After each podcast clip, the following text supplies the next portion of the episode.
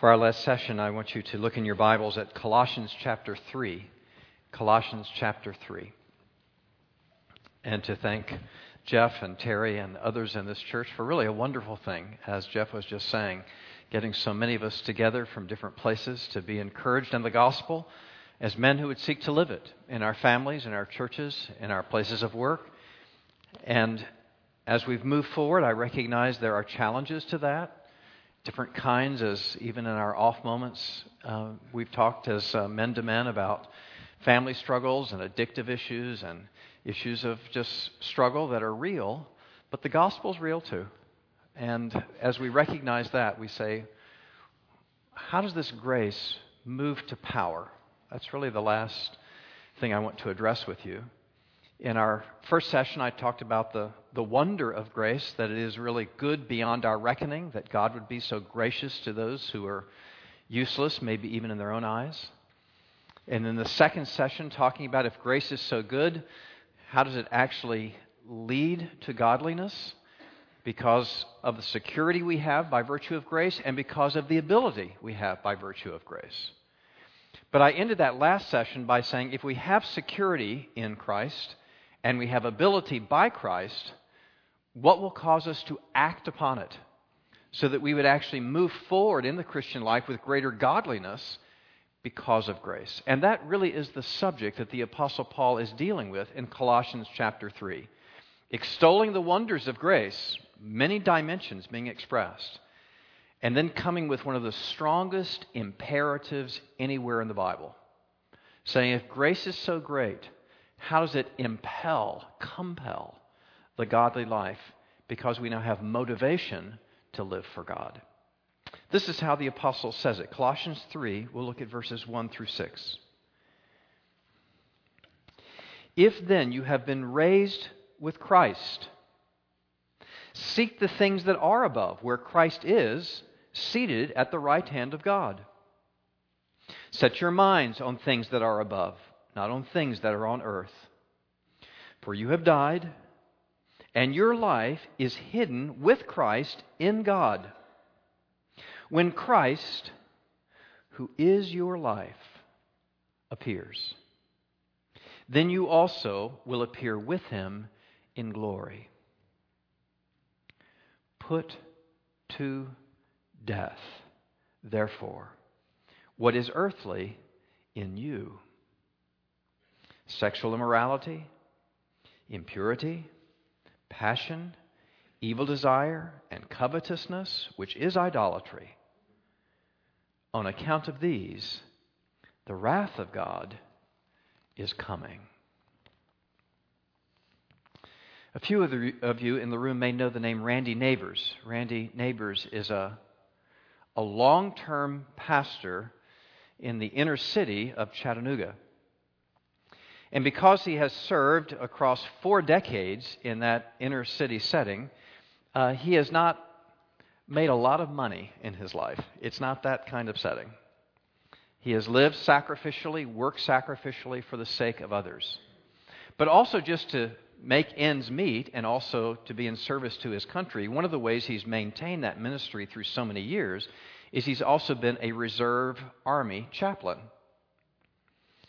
Now, if you think across the last four decades of America's history, you know that to be a reserve Army chaplain means he has been deployed numerous times in America's conflicts. And, the, con- and the, the consequence of being both a pastor and one so long engaged in the military is he says he's often approached by young people who are wondering about their own future, whether they could, should commit to a career in the military. And so, as a pastor, advising those who are thinking about a military career, he says he just has a kind of a standard question he asks those who are thinking about going into the military. Here's his question. He says, Would you be willing to die for your country? And he says, surprisingly, there is rarely hesitation in answering that question. Almost everybody says, Yeah, I think so. I, I think I would be willing to die for my country. So Randy says he always asks a follow up question Would you be willing to kill for your country? And he says that question causes people to pause. Would I be willing to kill for my country? The Apostle Paul is asking a question that is similar, but of even greater depth. He says, Would you be willing to kill for your Savior? But the object of your killing is you. Would you be willing to kill you for your Savior? After all, you know the great imperative and the difficult one of verse 5 is simply this Put to death, therefore, what is earthly in you.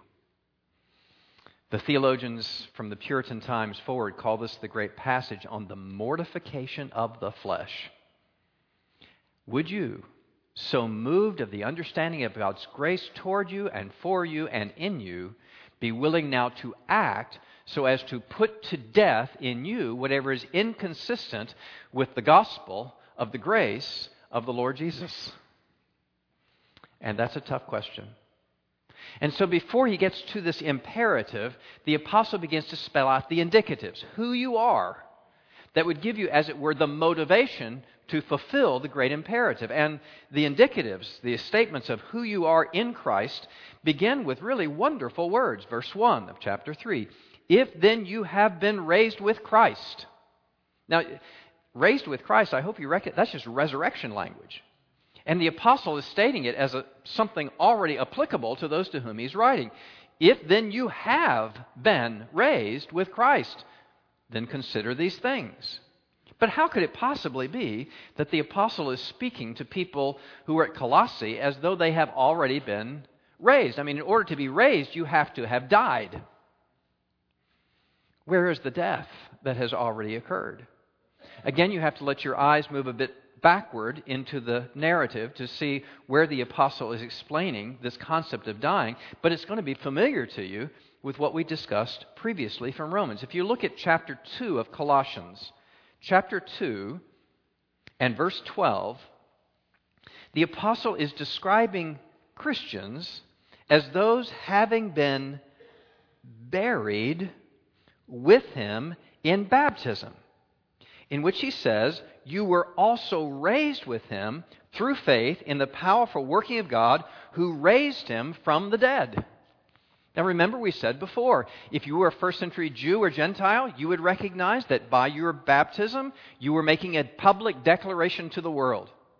Past loyalty's dead, past life behind me, that's dead. I'm now identifying with the one who was raised from the dead. And because you are united to him, the apostle says, since you have been raised, through your baptism, identifying a past death and a new life, since you have been raised with him, seek the things that are above, where Christ is seated at the right hand of God. Now, it's all familiar language to us, but I want you to think of the wonder of it. The apostle is saying that you are, if you're united to Christ, he's at the right hand of God, so you must be at the right hand of God. If you're with him, that place of privilege and affection, seated at the right hand of God, is yours. Now, I, I, don't, I don't want to move past it so quickly that we don't recognize the impact of what that means.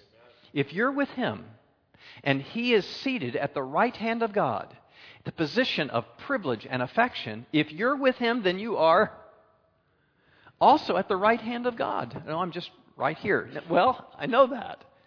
But biblically, remember, Ephesians 2, already seated where? In heaven, already there. And, and we're trying to make sense of this, this spiritual reality of the already being so definite by virtue of our union with Christ that, that the apostle is willing to look forward to the heavenly position that we shall have and say, because He's already there and you're united to Him, you're already there. And, and that begins to make sense as you think logically what that theological meaning would have for you. Have you ever heard somebody say, Wouldn't it be great if God were like Jesus? Well, actually, He is. And, and you have you, wouldn't, wouldn't it be great if God were to love me the way He loves Jesus? And you should say, He does. He does. You are united to Him. And if He is at the right hand of God, so are you. As, as impossible as it may seem, because you are united to Him, God loves you as much as He loves Jesus. And, and the reason for that is not just in the sense of your being at the right hand of God, but the word that we move quickly past, the verb, is because He is seated at the right hand of God, and therefore you are seated at the right hand of God. Now, the importance of that terminology escapes us because we're not first century Jews. But if you really want to capture what it would mean to have the, the privilege and the wonder of being seated at the right hand of God, again, look in your Bibles to see where that language is further explained. The book of Hebrews. Okay, book of Hebrews, 10th chapter. Book of Hebrews, 10th chapter, and verse 11 and the importance of being seated at the right hand of God is explained to us in Hebrews 10 and verse 11. Describing the practices of the Old Testament temple, the writer of Hebrews says, Hebrews 10:11, you there? Hebrews 10:11. Every priest stands daily at his service, offering repeatedly the same sacrifices which can never take away sins. But when Christ had offered for all time a single sacrifice for sins, he did what? He sat down at the right hand of God. See the language again? Seated at the right hand. Why is that so important? Because every day for a thousand years plus more, every priest stands performing his religious duty. What was the religious duty that the priest is doing? Now, you, you just, just think with me what you already know. Some of you just, just think what you know about, for instance, a Passover service, right? Where every family would offer a lamb and gather around the Passover meal to celebrate God's release from slavery. And it, it kind of sounds sweet. Family gathering around a slain lamb have any of you ever traveled in cultures where sacrifices are still made? I have. I have been in Dakar at the time of a Muslim holy day when every family slaughters a goat in sacrifice, which literally means in a major city like that, hundreds of thousands of families are on a single night slaying a goat and sacrificing it, as would have been the case in ancient Israel when there are millions of people and hundreds of thousands of families on a single night sacrificing a lamb. Do you know what that's like? When you are in Dakar on the night of sacrifice, the blood of all the animals begins to fill the sewers and the ditches and the offal is put into the ditches and begins to stink in the air. The, the smoke begins to fill the sky as hundreds of thousands of families are offering their sacrifices. And this is happening in ancient Israel every year for a thousand years plus more. But of course, that's just the individual sacrifice in the family. This was the only sacrifice that was being made, an annual sacrifice. You may remember that at the temple there were also to be the seasonal sacrifices of first fruits and firstlings. Every season, at harvest and birth season, there were the sacrifices for a thousand years plus more. And by the way, it wasn't just seasonally. Every new moon, every month, there were also to be these monthly sacrifices. Every month of every year, of every season, for a thousand years plus more. And by the way, it wasn't just monthly sacrifices, there were also supposed to be weekly sacrifices because there was to be a Sabbath sacrifice for the sins of the people. The high priest and the priests themselves made sacrifices for the people. By the way, it wasn't just on the Sabbath, it was the Sabbath morning and what? The Sabbath evening. And by the way, even though this went on weekly and monthly and seasonally for a thousand years plus more, it wasn't just to happen weekly because every day there was to be a morning and an evening sacrifice every day of every week, of every month, of every season for a thousand years plus more. And those were just the ordered sacrifices for the people in general. You had, as an individual, to bring sacrifices as well for the sins you had knowingly committed, the sins of commission and omission that you knew also required sacrifices daily, in addition to the morning and the evening sacrifices that were offered every week of every month of every year. And by the way, these were just for the sins that you knew about. You were also to bring sacrifices for the sin that you did not know about but had undoubtedly committed. And this was to be done every day of every week of every month of every season of every year for a thousand years plus more in the temple of the holy God. We have descriptions in the Bible of every component. We know what the walls were made of. We know about the seven branch candlestick. We know about the, the showbread and the laver for purification. We know what the priest's robes were made. We even know what the tassels on the priest's robes were made for. But there is one article of clo- uh, one article of furniture that is never described in the Old Testament temple. What is it? What article of furniture is never described? Chair. Why no chair? Because every day, every priest stands and performs his religious duty. Because every day there were so many sacrifices to make, and every week, and every month, and every year, for a thousand years plus more until one lamb went to a hill called Calvary and offered himself, and on that day, the veil between the Holy of Holies and the people of God was split from where? From top to bottom, and God made a way to himself, and we could stand in the grace whereby with we had been saved. And the sacrificing was done. And for the first time in a thousand years plus more, the priest did what? Sat down, which meant the long night of wrestling and striving to say, when is it going to be enough? When is God going to be happy? When, when can I know that I will be forgiven? It's done. Jesus said, It is finished. You are not wondering anymore, how much do I have to do? When will it be okay? When will God be satisfied? How much more do I have to give? He says, It's done. He sat down, and where do you sit? At the right hand of God with him. I'm not wrestling anymore. I'm, I'm not racing to see when am I going to make it okay, God, when will you finally be happy? He says, by faith in my Son, you sit down. And you're at rest at the right hand of the Father God who loves you as much as he loves his own child. You have great grace that is yours. And you are seated at the right hand of God who raised you with Christ to his right hand and the apostle is just beginning.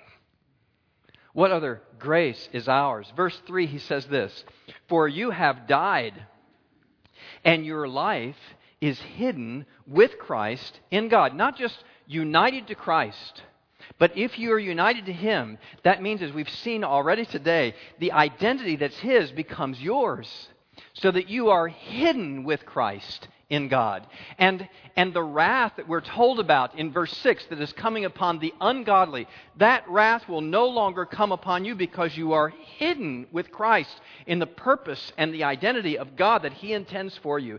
And that, that reality is so great that we are to take comfort not just by the fact that we are now somehow in God's affection, but we are not to lose it because we are hidden even from the consequences of our own sin, in the reality of the righteousness of Christ that now covers us. My uh, youngest daughter is uh, our tag along child. That is, we had three older and then one that came a little bit later. And uh, that particular daughter, our, our Mac daughter, you know what Mac means? Middle aged crazy. Um, our Mac daughter you know, we sometimes say, we're just tired, you know, and we, we just have to find ways to keep pouring ourselves into this last daughter and, and care for her as precious as all the others. And, and one of the ways that I keep connecting, even with this high school daughter, is she and I have a game that we play at dinner time. It is known as Napkin War. Now, the way this game is played is this I wait until she acts like she's not looking, right? and it's toward the end of the meal, I will wad up my napkin in my lap, and if she turns away, I'll get her. And when I throw my napkin, the war is on, right? She will pick up that napkin or wad up her own, and it goes back, and we're back. Let me tell you something I always win. Because I'm a better shot. So, my daughter has discovered a way of getting protection in the napkin war, and this is what she'll do. She will get up out of her chair, and she will go and she will hide behind her mother. Because I won't throw at her mother. She's hidden in the goodness of the reality of her mother's care. What you and I are being told is despite the sin that we know is ours, the wrath of God will not come upon us because we are with Christ in glory, united to Him so much that we are hidden with Christ in God, and the wrath of God shall not come upon us. We are safe as well as rested by the grace that He provides. All of that is established what God has already done in our behalf by the grace that is in Christ Jesus. But that is not the end of the story. If you move forward into verse 4, you're also moving forward in history. For there the apostle says this When Christ, who is your life, now, you know, I just almost want to stop there and spend about 30 minutes just meditating on that one phrase Christ, who is your life. Let me just capture that. He's who I am. God, God looks at me and sees him. His identity, he's my life now. I don't stand on my righteousness. My sin does not witness against me. Christ is my life. And having said that, when Christ, who is your life, appears, then you also will appear with him in glory. Now, we don't exactly know what that means. That when Christ appears, that we will be with him in glory. I mean, even an apostle, you know, trying to capture what that meant, that when Christ, to whom we are united, appears in all of his glory, that we will be with him. That, remember, John says, what we shall be has not been made known. But we know this when he appears, we'll be what? Like him. Like him. Now, I don't know what you think about when the trump shall sound and Christ shall come on the clouds of glory. You know what, what kind of glorious image you think of, but it's amazing to think that when he appears, we will be like him. We're, we're already rested, and we're already loved, and we're already secure. But more than that, we are being prepared for a glory beyond our imagining that is to be ours not by virtue of our accomplishment, but by faith in His accomplishment. And, and, and trying to see what that means, uh, C.S. Lewis, in, in that amazing sermon called The Weight of Glory, just, just tried to make us feel it by saying it this way. Because when Christ appears, we shall be like him. What that means, said Lewis, was this the dullest, most uninteresting Christian you know. Now, don't think of anybody in particular, okay? the dullest, most uninteresting Christian you know. If you could see him now, in the estate he shall be when Christ appears, you would be tempted to fall down and worship him. All right, let's do it, okay? You ready for the exercise? Now, think of the person right next to you right now. Now, don't look at him, it'll be embarrassing, okay? If you could see that person now, in the estate they shall be when Christ appears, you would be tempted to bow down and worship him. That's the glory that is being promised to the people of God who day after day only see their weakness and frailty and sin. And God is saying, But I see Jesus in you, and you're mine, and the glory of the Lord shall be yours. And, and the desire to capture these grace realities that you're rested and secure and due for glory is meant to actually give us such an understanding of our status that, that we're willing to hear now the imperatives that come as a consequence of the grace that is already ours. Those, those imperatives start early, right there in verse 1. If then you have been raised with Christ, seek the things that are above. So you're already seated with him in glory. So, you know, don't be after the things of the earth, but, but seek the things that are above. Now, now this particular verb in the Greek is, is more the verb of consider. Kind of like, like think about this. You know, like just kind of get your mind going that way. But by the time you get to verse 2, it's much stronger. Set your minds on things that are above, not on the things that are of the earth. The various translators will translate this as focus on this. One even says crave an understanding of this. As though this is, this is the Apostle Paul speaking with an intensity of language, saying, I just don't want this cognitive in your minds that somehow you are raised with Christ, you're secure in Him. I want this to be your focus. I want this to grab you. I want this around your neck. I want this around your heart. I want this to grip you. You focus on this. You are Christ's own child, secure forever and coming. You focus on this.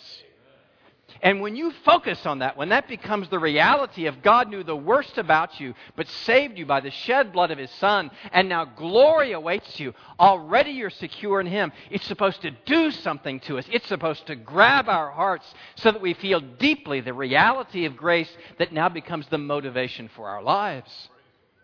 I, I, I couldn't help but think of it you know, when, when the big storm hit the Northeast this last year, and again you saw you know, the helicopters come and taking people out of the mire and all those images. And I couldn't help but think of that, that one interview that I saw in Katrina. Just, just has frozen, you know, in my mind the reality of people who know they've been saved. Here was, here was a man who was being interviewed by a CNN reporter, and and you could see just kind of in the camera shot the, the microphone as the guy was explaining his situation. And, and as the reporter asked him, you know, tell us what happened. This man, who, you know, just ordinary guy off the streets, nonetheless, he, he began to talk as though he were a reporter, kind of flatly and objectively about what had happened to him and to his family. Well, the water came faster than we thought it would. So it came up to the, the first floor, and we went to the second floor. And then it continued to rise very rapidly, so we went to the second floor and then to the attic. And then he said, and his voice caught, and then, if we had not kicked out the roof, my whole family would have drowned. I've never seen it happen. I watched, I watched the arm of the reporter come into the camera view as she began to pat him on the shoulder to comfort him. But what he said was this We were going to die. And suddenly, reality, we were saved. We were taken from the flood. We were taken from the mire. We thought we were going to lose our lives, but we were saved. And it gripped him, it gripped his throat. And the apostle is saying to us something Don't you realize you were destined for an eternity in hell? And your God, by the blood of His Son, reached from heaven and He grabbed you from the mire, from the darkness and the suffering, and He saved you, not by your goodness, but by His amazing grace. And now you are at rest in Him, and you are secure from the wrath of God. And when He comes in glory, it's going to be yours. Now you think on this. Now you let this grab you. This, this is to actually be such, such a power in your heart that it becomes something of daily meditation and thought and a reality that is just gripping. It has to grip you for the final imperative that is to come. Verse 5 If you really have set your minds on things that are above, then verse 5 put to death, therefore, what is earthly in you. You have been called out of darkness. You have been called out of the mire. You have been saved from death. If that's who you are, then put to death whatever's trying to draw you back.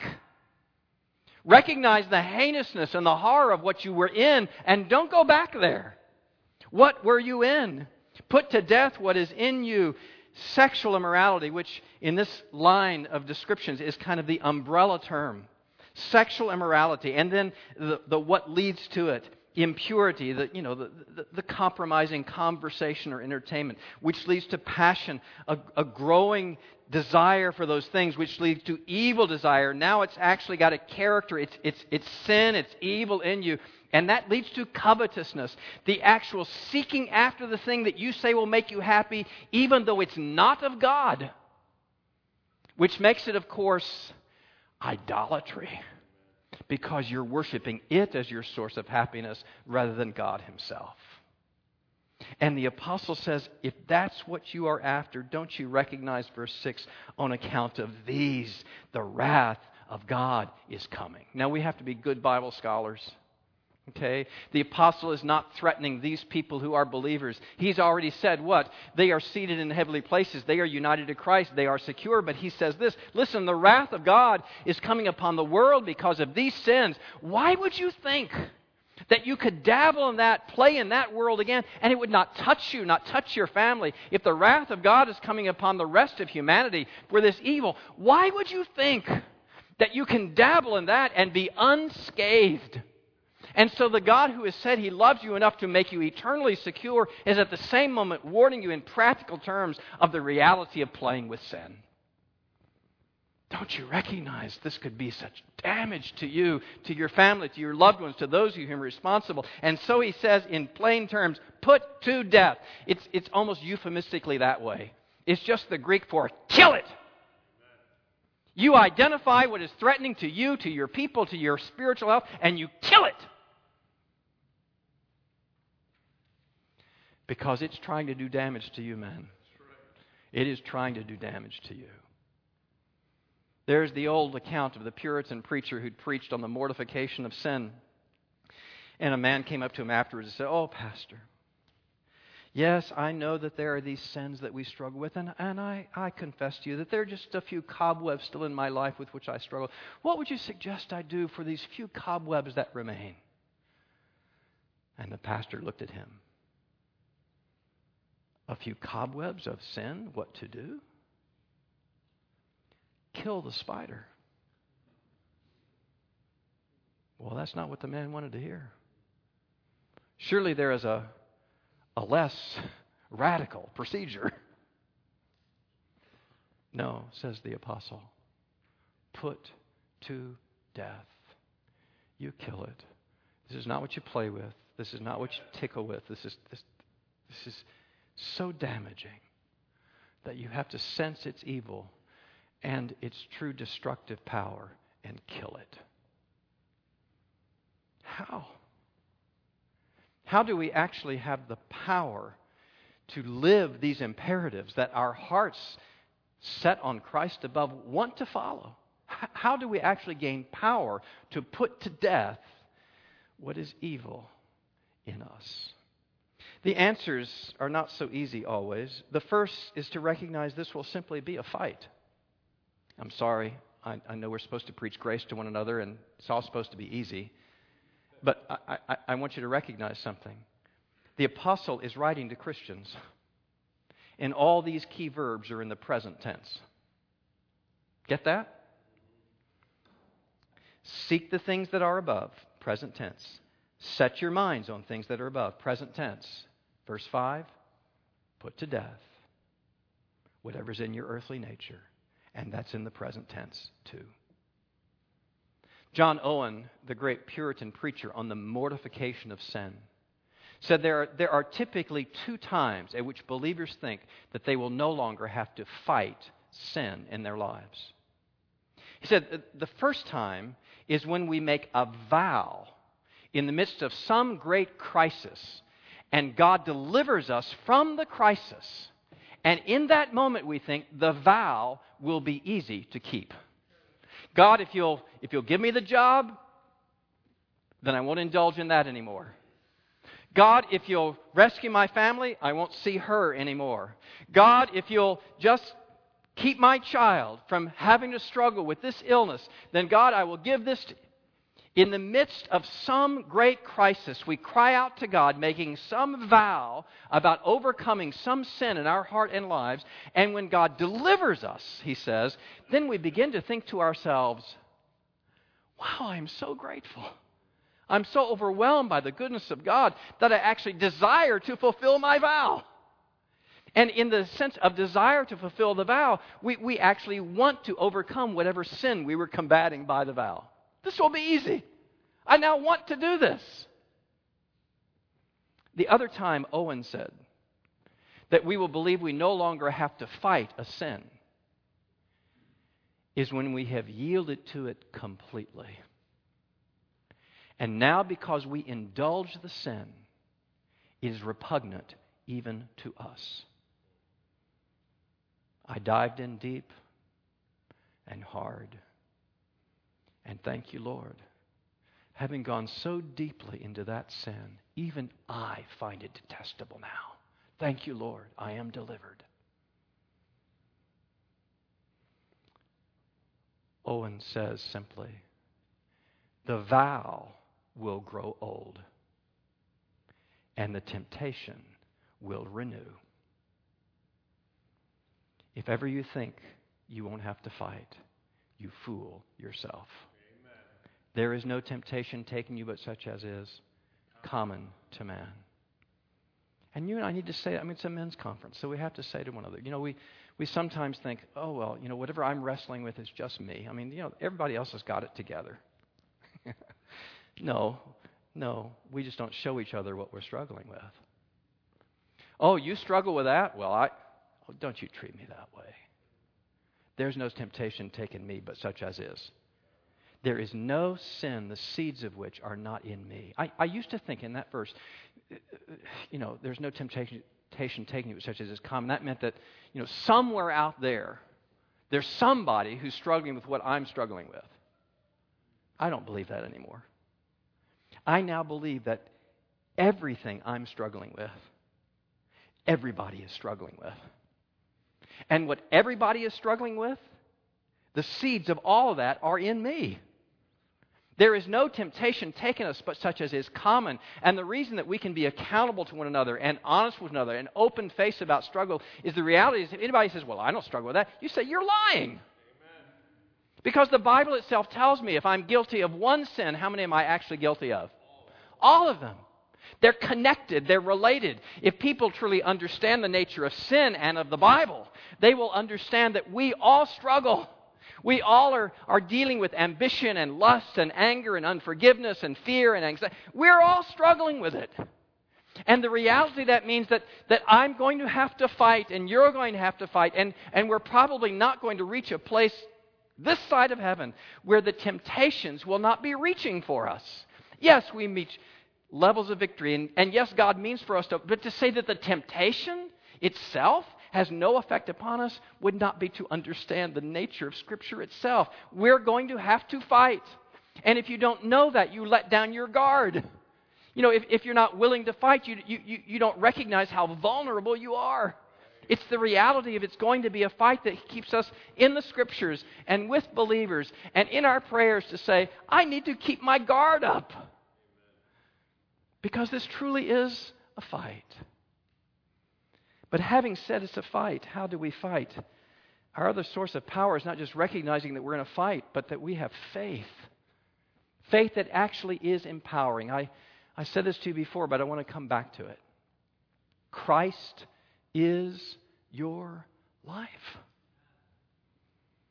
The risen Jesus is, is on your side and in yourself.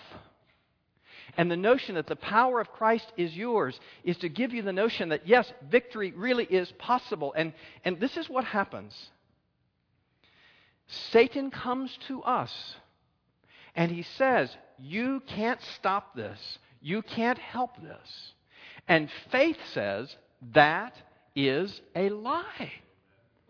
Some of you, you know, have had the seminary background where you actually remember what's the difference between the unregenerate person and the regenerated person. What does it actually mean to be a new creature in Christ Jesus? And we use those fancy terms, right? There was a time in which we were non posse non peccare. What's that mean, Brian? No. Uh, that we were not able, what? Not to sin. That's the unregenerate. We were not able not to sin. But praise God, by virtue that he that's greater in me than he that's in the world, we have a fundamentally different nature now in which we are able, by the work of the Holy Spirit, not to sin, not to deal with those things. I'm not saying perfectionism. I am saying what the Holy Spirit reveals to us, He is giving us power to overcome. And there's more and more to reveal in all of us. Let me agree to that, okay? But what the Holy Spirit is revealing to us, He is giving us power to overcome. And by faith, I claim that reality. I claim that power. I don't believe Satan when he says, You cannot overcome. Listen, if you do not believe you can overcome, you've already lost the battle. You say, Why would I bother to fight if there can be no victory? By faith, we say, I have the risen power of Jesus Christ, and victory is possible. And when I say victory is really possible, that gives me hope, but it's power at the same time. I know I'm going to have to fight. At the same moment, I believe, because of what Scripture says, that victory is possible. If I believe that, if I believe that victory is possible, and I believe that I have the power of God to have victory, then what finally is going to compel me to fight for the victory that I might have? The answer is love. You are raised with Christ, who is seated at the right hand of God, and now Christ is your life. If that means that God loves you as much as he loves Jesus, then we begin to be filled with love too. And it's that love that actually becomes the power of the Christian life. I, I don't want to be schmaltzy and just sentimental, but I want you to hear the reality of this. What is the most powerful human motivation? It is love. What drives the mother back into the burning building? It is love. Love is more powerful than fear. It is more powerful than guilt. It is the most powerful human motivation. And if we have set our minds on things above, so that we see how great is God's love for us, then we begin to love Him. Listen, what is the only, re- the only reason we've already studied today? Sin has no more dominion over you. You're a new creature in Christ Jesus. You are no longer a slave to sin. If that's true of you, why do we sin? You hear the question? If sin has no dominion over you, why do we sin? You know what the answer is? Because we love it. Now, you think about it for a moment. If the sin did not attract you, it would have absolutely no power in your life.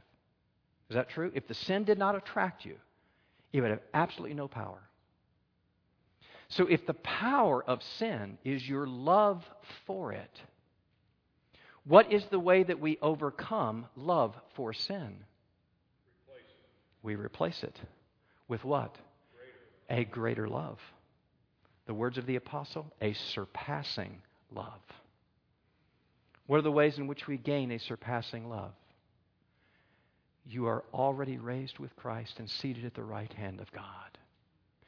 You are dead, but hidden with Christ in God so that when He comes, despite all your frailty and flaws and weakness and sin, when He appears, you shall appear with Him in glory.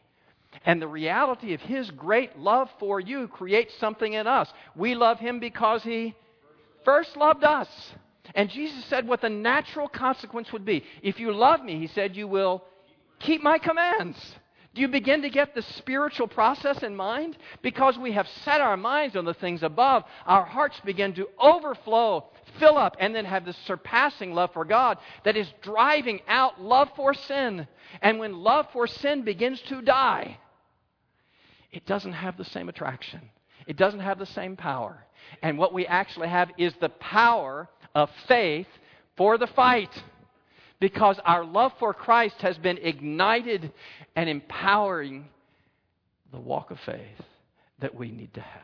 You're called to a fight. I'm called to a fight. Let's not kid ourselves. This, this is not easy. This is not easy. You, you are called to live for the risen Lord who is fighting back the forces of darkness. You are on that team. You are in that army. This is part of a fight to which we are called. But we fight out of what amazing grace has been ours that gives us love and ultimately power to fight for Him.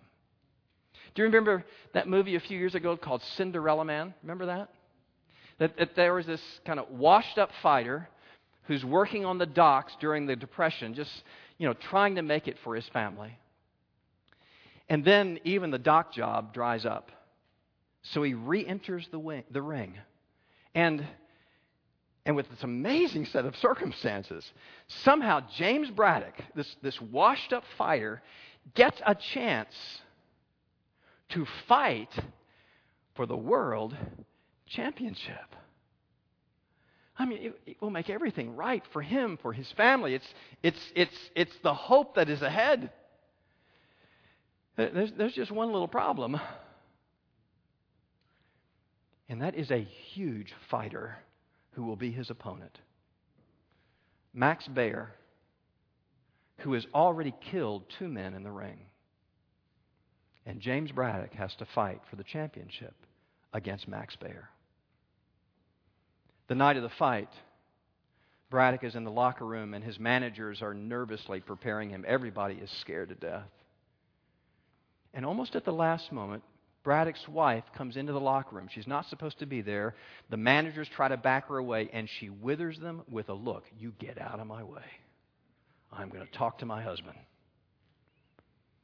And she goes to him, looks him in the eye, and says these words now, James J. Braddock, you just remember who you are. You are the bulldog of Bergen and the pride of New Jersey. You're everybody's hope and the kids' hero. But most of all, James J. Braddock, you are the champion of my heart. Now you remember that. And get out there and fight. What did the Lord say to you? You are risen with Christ and seated at the right hand of God the Father Almighty. And though you are dead to this world, you are hidden with Christ and God. There is nothing eternal that will destroy you now. You are safe. And because you are that safe, and secure. When Christ comes in glory, you're going to share it with him. now, you just remember who you are and get out there and fight. Because here's the reality you are the champion of the heart of God. Christ is your life. And because of that, God loves you as much as he loves Jesus. You are the champion of his heart. Remember that. And fight for him. Father, would you work in the men who are here? That they, being so overwhelmed by the goodness of the gospel, would be strengthened for the fight to which you call them. I don't know what that is. In different men, it's dealing with family issues. With some, it's dealing with pride issues. With some, it's being temptation issues. I don't know what it will be. But I know none of us grows too old to have to fight. And yet, when we do, out of the reality of your grace toward us, you give us the joy that is our strength. So fill us with that joy by the grace of the gospel, we pray, that we might be strong for Jesus in whose name we pray. Amen.